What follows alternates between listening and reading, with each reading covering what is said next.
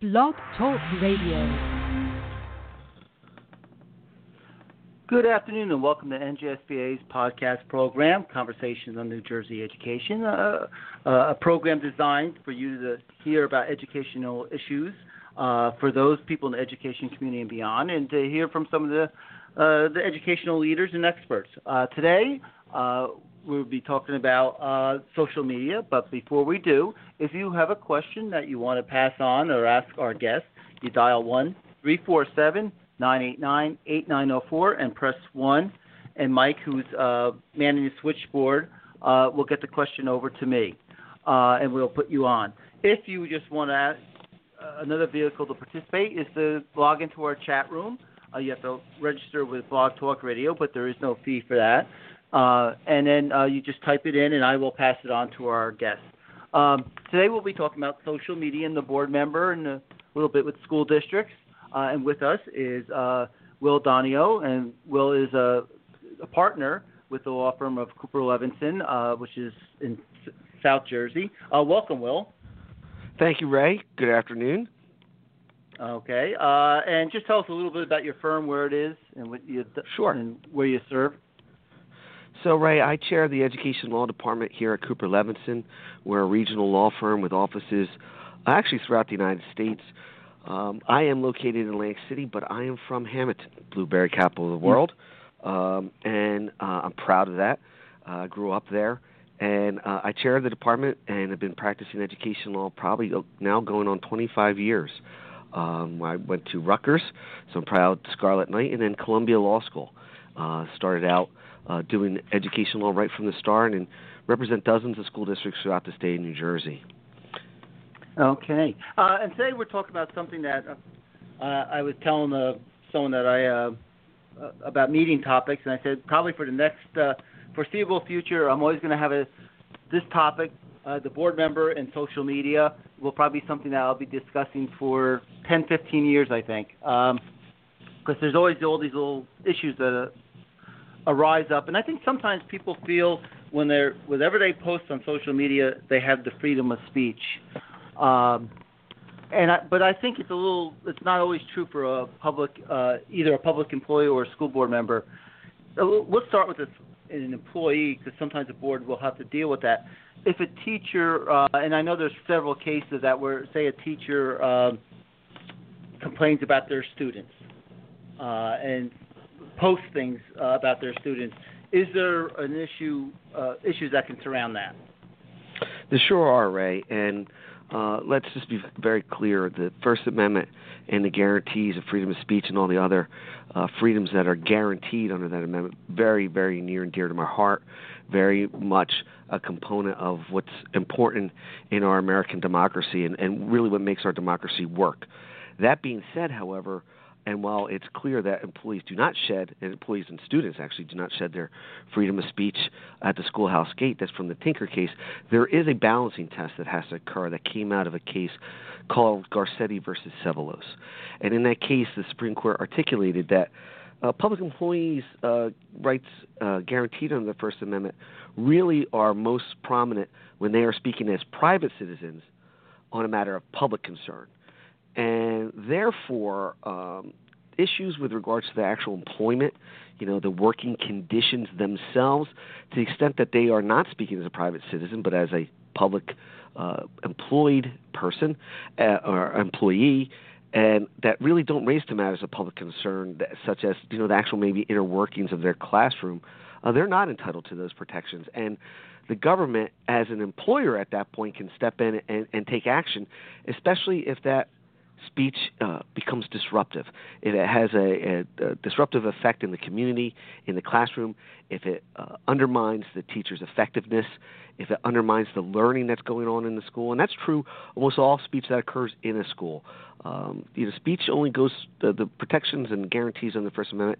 They only go so far as until they cause substantial disruption, and that that's there because uh, the courts recognize that when there's substantial disruption in the classroom, there's not learning going on, and that's the most important component of learning. Um, there's a case uh, called uh, In Re Jennifer O'Brien about a teacher oh, who who referred to her uh, students in a very uh, un, un, way. Um, she was Mhm. a first grade teacher. Uh, there had been a Scared Straight program. She said there was a Scared Straight program. Why can't they? I'm paraphrasing here, but uh, why can't they uh, give that to my first graders, uh, what have you? And uh, she posted that on Facebook, and uh, it really caused an uproar in that community. Uh, it caused you know very packed meetings. It caused you know people to lose confidence in her ability to treat their children fairly. And so it was very disruptive, and the school district took action, took very uh, aggressive action in that regard. Actually, went after. She was a tenured employee in, in New Jersey. I think everyone understands what that what that means is that you are protected in your employment and can only be removed through a very uh, specific process of, of tenure removal. But the Board of Education in that case uh, initiated that process, and she was removed. Uh, it went to an administrative law judge and then the Commissioner of Education, and ultimately to the Appellate Division. And at every level, they found that her remarks on Facebook that she posted on Facebook uh, were so disruptive and so undermining that it was appropriate for her to be removed. And the First Amendment did not protect her speech in that regard. So, um, if you're a public employee, uh, particularly a teacher, a principal, even a superintendent, or any, you really probably should refrain from making any comments about your work conditions or derogatory remarks about other staff members or students. Uh, Absolutely. Which, And- which makes sense anyway. Yeah, and Um, it's true. It's true of almost all of their employees, right? The, at the end of the day, the the fact that you're a public employee does not shield you from other rules that are generally applied equally to all other employees. You, you know, while you have the right, and you do not lose your right as a private citizen to speak on matters of public concern. If you're speaking as an employee about other employees, about the working uh, conditions that are, you know, very specific and individual to you, that's not a matter of public concern, and the employer has the right to take action in that regard to ensure that you are not disrupting the learning environment. Um, and it was very interesting. The appellate division not only um, not only found that th- this employee's uh, speech was not protected because it was private speech uh, on a matter that, um, that was not of public concern, but it actually uh, chastised her uh, argument that that uh, this was public speech or this was uh, uh, speaking on a matter of public concern because said, you know, Facebook is hardly the place to start a serious uh, conversation about discipline and classroom management. And you know that really struck me that the, the court, you know, recognized that social media, you know, it's it's a great place to for people to to gather in a virtual world and and share you know personal information and and news and things they find newsworthy but it's hardly a, the the place to start a serious discussion if if you as a public school employee believe that you need to initiate a serious discussion about what's occurring in your classroom that's not the place to start doing that yeah, and um, if I recall correctly, she had good evaluations prior to that. So it was pretty much this incident was the one incident that led to her. There was no other thing factor in her dismissal. Yes, and and and it, it goes to one of the rules that I that I uh, have tried to advise board members, employees when I in service, when I speak at the uh, convention or I speak at uh, county um, meetings. I'm not aware of any employee, any board member ever getting in trouble for not posting something on Facebook. Okay, the, you know the one post, this one singular post, derailed this person's career. Yep. All right, let's switch to board members because uh, it's not just staff members who have uh, posted things that they probably regret. Um, I, I think here it's not just the freedom of speech you have to balance. They have to really be aware of the code of ethics, I, I guess, uh, and still think of those things. Uh, so they can't like comment on a the uh, staff members in evaluative terms. Is that correct? That's true. That's true. They need to recognize that while they, uh, again, they don't shed their constitutional right, uh, uh, their the guaranteed constitutional right to freedom of speech. There are other considerations they need to take into account. Uh, first and foremost, as board members, they are governed by both the School Ethics Act and the Code of School Ethics. They are required to make sure they uphold all the other laws, uh, in particular the education laws that apply. Uh, they need to make sure that they uh, do not impair the public's uh, belief that they can be objective and reasonable in the matters that come before them. It's very important not to uh, you know, weigh in on things that might come before the Board of Education because they can inadvertently conflict themselves out. And speaking about staff in particular, uh, they need to be very, very careful because uh, those types of posts, those type of social media communications can be considered to be, you know, evaluative in nature. Uh, the Board of Education, while it does not run the schools, it ensures it's well run. It has a very important and, and, and uh, role in that it selects the superintendent of schools, who's the chief school administrator in a public school district in the state of New Jersey. Uh, it evaluates that individual. It makes a determination whether that individual will be renewed. It votes on the renewal of staff. It votes on uh, curricular items, whether curriculum should be adopted, that has to be voted upon by a Board of Education in a public meeting, and it has to conduct its business and its affairs uh, in compliance with the Open Public Meetings Act, which is also known as the Sunshine Law.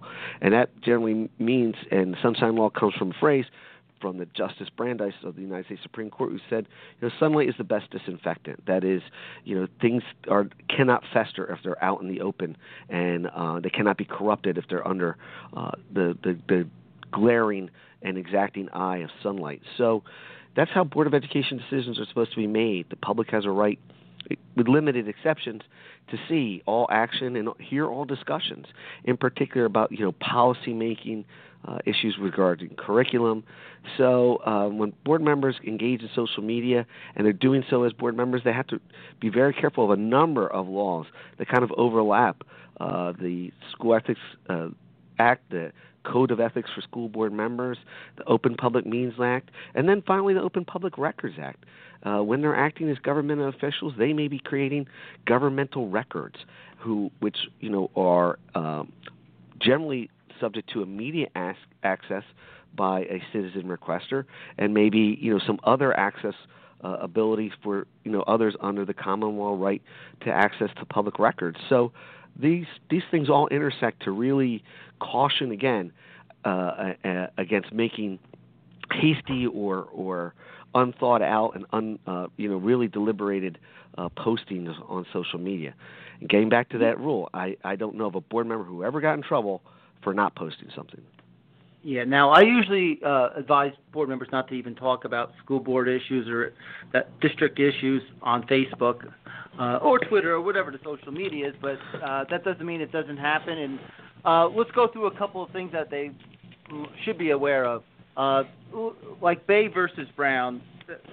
Just go over that case because that's something that we talk about a lot, and uh, and it's yeah, serious. So- it's very serious. There, in that case, a school board member had criticized this superintendent of schools, uh, putting a Facebook post up um, with a picture of the superintendent saying, "Now, if we could only do something about our local terrorists that destroy dreams and burn," and, and the word was supposed to be futures, but it was spelled wrong. Uh, complaint was filed with the school ethics commission.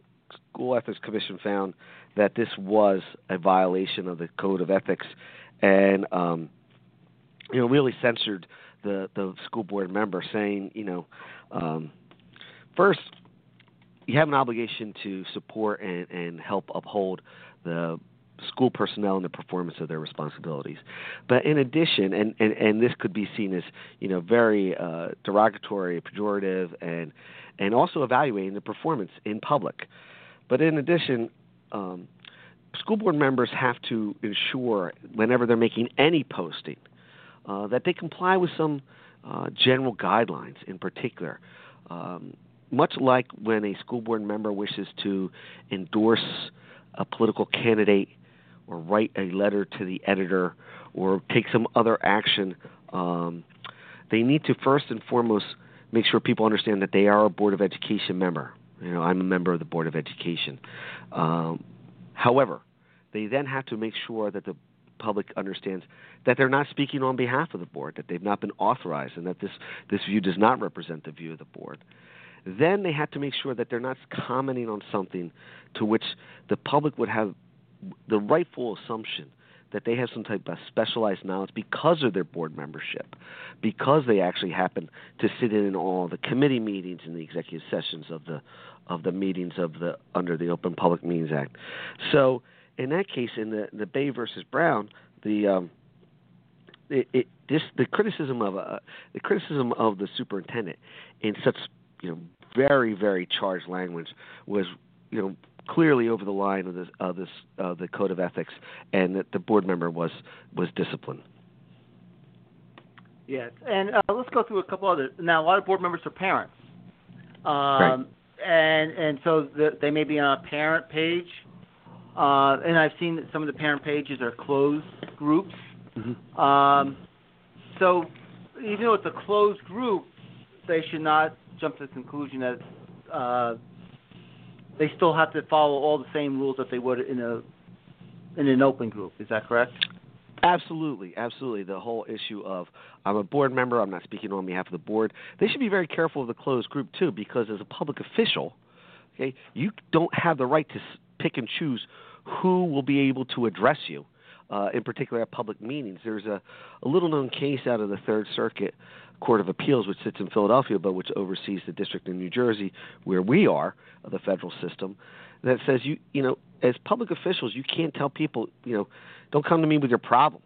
Okay, one of the guarantees under the First Amendment is to petition the government for the right to redress and uh, to organize to do so. So being in closed group, closed groups is very, very problematic in my opinion. Uh, who do you let in? Who's the administrator of that group? Who's the monitor of that group? So there's there's a real concern with from a democracy having the opportunity all having equal access to seek the redress for grievances from their elected officials. Uh, there's that concern. In addition, you know, unfortunately, uh, too many people think, I think, that their communications are private, and one of our rules is uh, nothing is private, everything is public.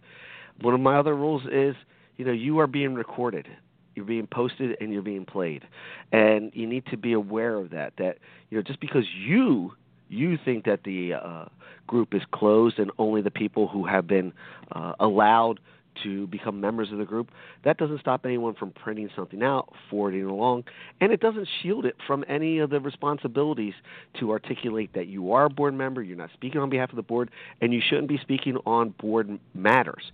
Uh, it's very, very it's very hard for I think board members to to uh, really understand that just saying, well, I'm just speaking as a parent doesn't necessarily absolve you of, of the you know con- concerns and and, and uh, issues that surround these types of social media posts, uh, in particular under the code of ethics. That even if you try and uh, you know, distance yourself from your board membership, you still are a board member, and people will be assuming that as a board member you have specialized knowledge. In fact, quite frankly, that's oftentimes why board members see that people are coming to them on social media. You know, I know you're a board member. Could you maybe give us some insight? That's you know that's a red flag right there for a board member. That you know, you, as much as you try and disassociate yourself from your board membership, that's the only reason somebody's actually asking you the question. So it's going to be clearly uh, uh, presumed that that is uh, it, that post, that action is in relation to your acting as a board member. And just to follow up on that, I know a board member uh, they're members of a closed group because not really they don't participate in it, but they just want to see what the parents are saying. But now they're being asked by the administrators and others, please comment on some of our discussion. So you, your recommendation to someone like that is don't comment on it and just maybe tell them why you can't comment. Yeah, and and and here's the thing: as far as explain. I, I can't comment. I'm a board member. I don't. I'm not been authorized to speak on behalf of the board, and I just have a concern with board members. I appreciate that they might want to be part of these closed groups. You know, however they're framed and however they're labeled, but it's also problematic in that, you know, what information are you taking? You should be directing everybody at just like the question about uh, that comes up to board members all the time is, you know, you're in your local supermarket and someone comes to you with a, an issue. What should you do? Well, the answer is you direct them to the administration. Very clearly set forth in the code of ethics that you, uh, as a board member, you only act when you're sitting as a board member in a properly convened public meeting, and only after the administration has had an opportunity to reach some type of resolution or make some type of recommendation to you. That's another reason why you know you have to be very careful of commenting. Have you given the administration the opportunity to address this situation? Do you have all the facts? And finally, at the end of the day, you're still going to be considered a board member, even if you haven't been an active participant. Uh, just just the mere act of people of of you commenting on it um, will will implicate your board membership and those responsibilities. And if you did comment on something, and I'm not a member of that closed group, but I know you commented on some school issues. Uh, do I have a right as a member of the public or even a staff member to say, can I see what the board member said in this closed group about this issue? Yeah, you may. You, you definitely may. Uh, let's well, let's put it this way: you absolutely will if there's a lawsuit that comes about. Okay, that's. Okay. I think that a lot of people don't realize that first and foremost. If there's anything that comes from a, a from a, a litigation standpoint, um, you know, the the request for electronic information, electronically stored information, as well as all social media uh, posts and, and pictures and what have you. That's a routine element of litigation nowadays. So so that automatically is going to happen.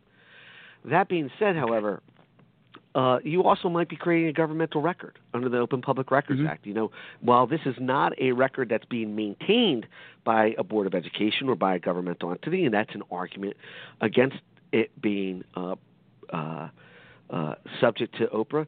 You know, if it's linked, if it's somehow uh, uh, connected to perhaps a school issued email address or something along those lines, or you forward it on to that, then then you could have issues with with the need for that type of production. And New Jersey's Open Public Records Act is very very broad. It covers uh, you know almost all types of uh, communication and material that a governmental official makes in their official capacity, and you know doing something that if, if, requested by the Board of Education to comment on something that that could be seen in that light. If somebody creates their own page, they have to be concerned about that too because um, you know who's who's who's monitoring, who's administering the page. Let's say I set up a page, Will Donio, board member of this community. You know, have I created now what's called a limited open forum? That is, uh, have I created a, a space where you know it wasn't, it, it did not exist previously for people to comment and debate on on uh, school issues, but I've just done it because I, uh, I I've opened it up and I've created this forum for people. Then you have issues with regards to who's commenting about what, and can you delete comments, and if you allow comments. Uh, if, if you allow that, comments, that was my next question. Can you block people then? If if you're Yeah. saying this is my official, uh, even though it's not the school districts, it's your own quote unquote personal one. But if you're using it for school passing out information about the board business, is that something that is look you can't block people, but you can't restrict Yes. that? it's very problematic, even if you're not using quote unquote school resources or school facilities or school equipment, it can still be problematic. There's a case, very famous case, uh, from the president uh, blocking somebody from his Twitter page, and he was sued. Um, or from his Twitter feed, I should say, and he was sued in federal district court in New York, and the court ruled against him very swiftly and said, uh, you know, you allow the people who support you to comment and retweet and, and, and do these things. You can't stop the people, you can't ban the people who might be criticizing you. You can ban, you know, vulgar, lewd, crude uh, speech. You can ban, you know, speech that is, uh, you know, is encouraging people to imminent violence. But if it's just something that happens to contradict the viewpoint you want to assert, that that you cannot restrict. That that is a very clear constitutional line you cannot cross. Uh, viewpoint discrimination is looked on very, very disfavorably by all the courts, and it's it's something that can be very problematic. There's a case out of a, a Virginia case where a, a county commissioner was uh, uh, uh, operating a Facebook page. It identified her as a county commissioner, but didn't use any of the county's money, didn't use any of the county's resources, didn't use, you know, she said, I don't even use my county issued phone when I update it, what have you. But she had taken pictures with her phone and she uploaded those pictures with her phone and she spoke about things and she encouraged people to go to it. And she encouraged people to go to that when she was acting as a public official. And the court said, you know what? This has created a public page. Even though it's not, quote unquote, operated by the public, you as a public official uh, articulating that you are a public official and that people can use this as a way of, of you fulfilling your public duties, you've now made it a public page, and you can't ban people who uh, might disagree with you. And there, she was sued for banning a comment. Uh, she banned it at. Uh, as she was pretty much as she was going to bed at night, there was somebody had written something that she did not appreciate. She banned it, uh, and she removed it, deleted it, banned the person woke up the next morning and said, "You know what? That wasn't the right thing to do. I need to rein- reinstate this person." And she did. She still got sued, okay, and she still lost, even though oh, it had been, you know, even though it had been only a, you know, an overnight deprivation, she still lost. Now, in the big scheme of things, it wasn't a big damage suit, but you violate somebody's civil rights, you violate somebody's constitutional rights, you're going to end up paying for all their attorney's fees. Uh, you're going to, you know, and obviously, uh, beyond just that, it's just not the right thing to do. Um, and that case uh, also demonstrates another another point uh, I try and make, especially when it comes to social media. Because think about it: how much do we know of our own friends and family, what have you, who love to get on social media? You know, at the end of the day, uh, you know, when they, you know, after, you know, at the end of the night, uh, you know, or you know, first thing in the morning, rush onto it or what have you. You know, I, I try and tell people, you know, that there's there's very few good decisions made after 11 p.m. Uh, there's some fun ones, but there are very few good decisions that are made after 11 p.m. And uh, you just really just you know close out, log out. Uh, don't leave it on all the time, and and um, you know and, and be aware that this is this is this is a tool. This is a product. Well, actually, you're the product. It's free, right? So when any anything's free, you're the product, and just be aware of that. It can be used in very, very positive ways to get out information, especially in real time, about very positive things or things people need to know in real time. Very, very much a, a, a, a wonderful tool in that regard. But like all tools, if it's used if it's used improperly, it can really hurt you. All right, we're speaking with Will Donio from uh, Cooper Levenson about the the school board member and social use of social media. If you want to call in and ask a question, dial one 347 989 8904 and press 1 or just type a question in the chat room. Uh, before I move on, uh, some board members or some people who are not board members use create a campaign page uh, mm-hmm. Uh, where they can just put out their views on issues. Um, the school board member, if they're if they're already uh, has to still follow the code of ethics on that campaign page. Uh, they still have to follow all the same rules, uh, even though it's it might not be their Facebook page. And I guess someone who's not a school board member doesn't have to worry about the code of ethics. Well, not until they get elected, right? Not until they're elected and sworn in. Yep. Nevertheless, they need to be mindful that you know there are there are unfortunately um, you know a fair amount of stories about people who have gotten tripped up uh, in their public service for things that they posted on their private pages long before they became public servants, and it's something that we uh, we try and teach our students and, and kids in school. Right, one of the things is responsible digital citizenship. Right. Uh, being aware that you leave a digital footprint and you leave a digital uh, record that is is exists in perpetuity.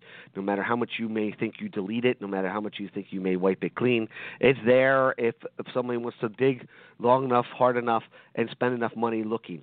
And um, you know that's that's important for board for people who are thinking of running for the board um, and want to you know express their candidacy. Go for it. That's great. We need people to run for the boards. We need people to engage and and be civics and civil servants in that way. But you know, just be aware that first and foremost, if you are already a board member, you, you do have to apply the, the School Ethics Act and the Code of Ethics.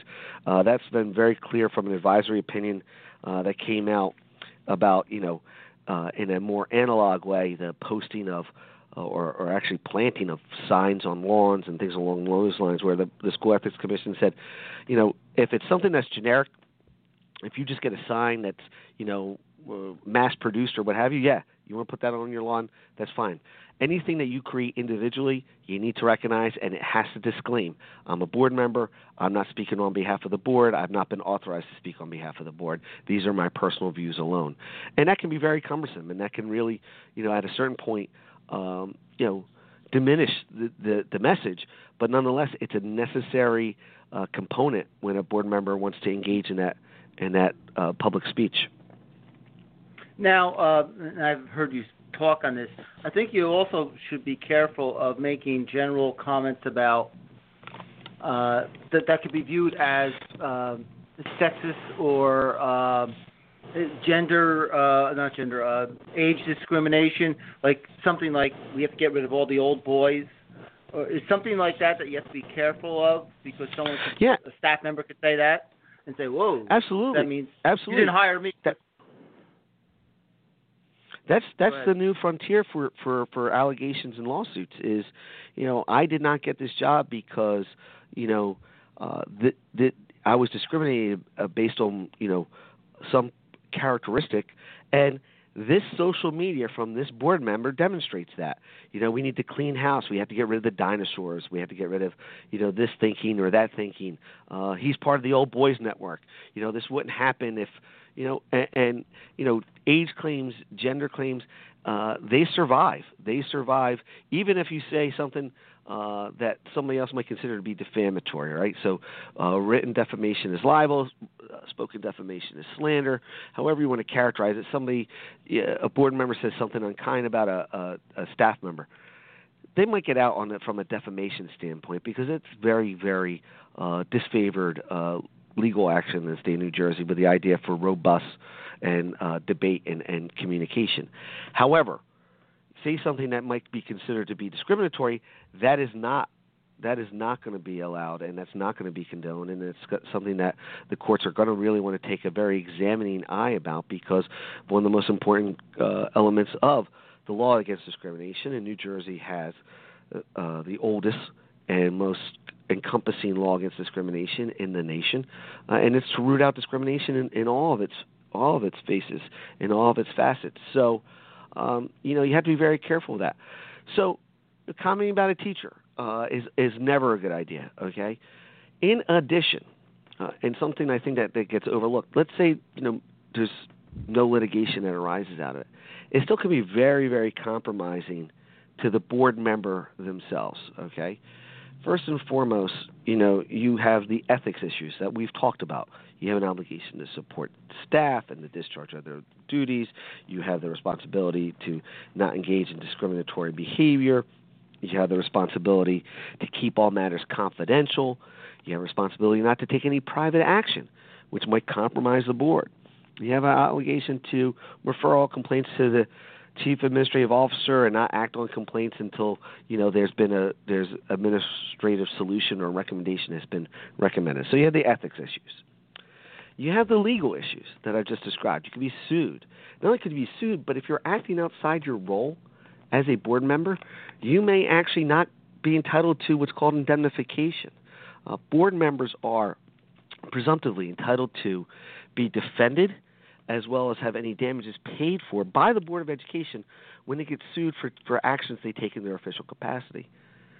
But if you do something that's so clearly outside your official capacity, you say something discriminatory or harassing or otherwise improper on social media, you might not be entitled to that. And in fact, that's that's uh, it's both boards as well as their insurance companies are taking a much more uh, aggressive role in evaluating. Hey, wait a second. This board member wasn't authorized to do this.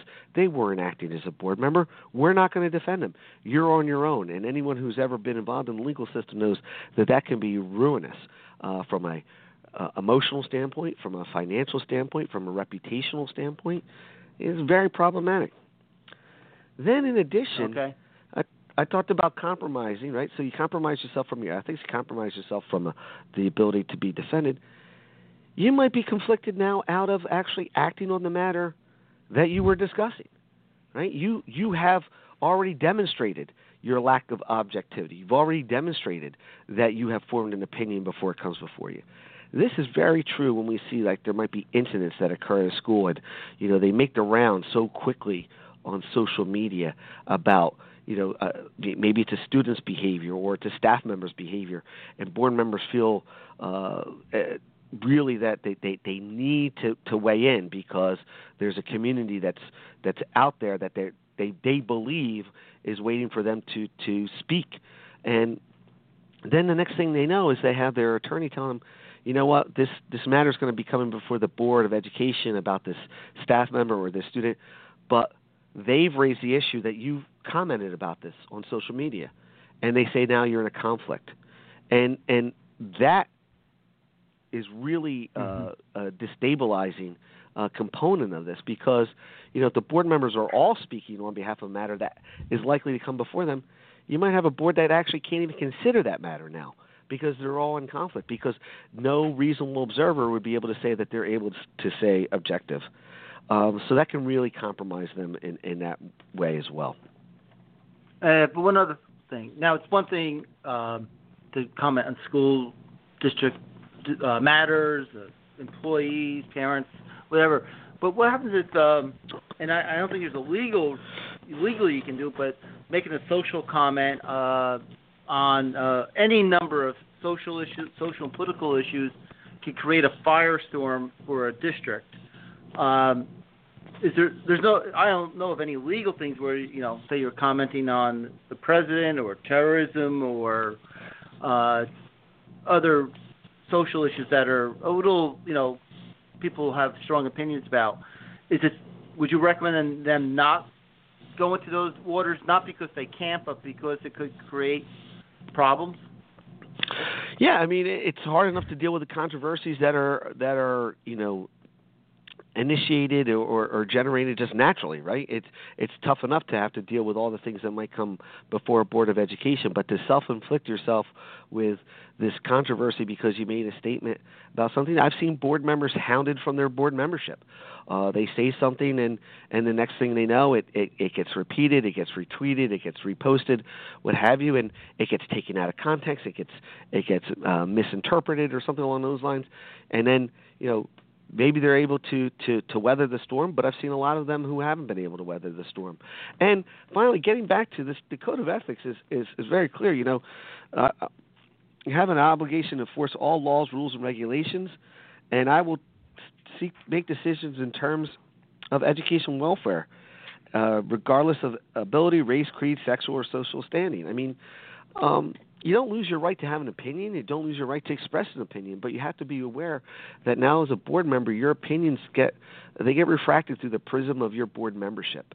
And uh, even though you might try and disclaim, listen, I'm a member of this board, I'm not speaking on behalf of the board. It may be very, very difficult uh, when a a similar issue comes before the board for you to then be considered to be objective or objectively reasonable or able to uphold your ethical obligations. And even if there's no formal legal action, there could be threatened legal action. You could find yourself on the on the receiving end of an ethics complaint, which you know having uh, worked through that process with my board members is is not something that uh, you know anyone should want to willingly go through. And like I said, I, I, you know that rule. I've never seen anyone get in trouble for not posting something. So you know it really does suggest that people should really pause and, and reflect on you know how's this going to be received now that I'm a board member. Yes, it's totally different. And let's uh, just wrap this up because I know you had a couple of, like rules to kind of live by, and you kind of alluded to it. But when in doubt, don't. When in doubt, don't. It just it's I uh, I've said it, and and if you know people take away one thing, it's it's I've never seen anyone get in trouble for not posting something. Um, now they may feel that they're they're not servicing their community, they're not serving their constituents because of that. I appreciate that, and yeah, they're elected officials. They they they represent uh, first and foremost the children, but also all the other stakeholders in the community, including the the, the taxpayers, the residents, the staff members. Um, but that being said, they they represent them best when they can actually represent them the most, and they represent them the most when they make sure that when they're seated at seated at that table uh, for board of education meetings, there is no question of their ability to be objective and act in the best interests of the school district. Which kind of leads to my next Eh. rule, which is, uh, wind your watch. Wind your watch. Okay. Uh, what I mean by that is take a moment. Um, you know, I talked about it earlier about you know decisions and when they're made late in the night, what have you. One of the best things you can do is wind your watch. You know, actually sometimes physically do it. Physically do it. Take you know, go to your watch on your on your wrist and say, you know, what would it take for me to do, you know, 20 seconds here or, or 30 seconds here, and really think this through. You know, sleep on it. Don't hit enter. Right. Uh, you know, one of the things we recommend sometimes in the law office is, you know, before you write something scathing to somebody, write it out, print it out, put it on your desk, go home, read it the next day.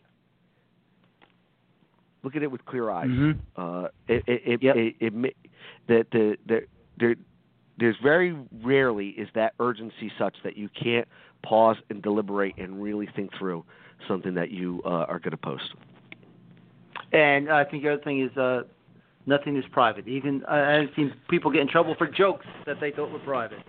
Yeah, and and you know, in in the in the non-digital world, uh, you know, in just the, in the physical world, we we we try and remind people, you know, New Jersey has a very interesting uh, wiretap act, which says that only one party to a conversation needs to consent to recording that conversation.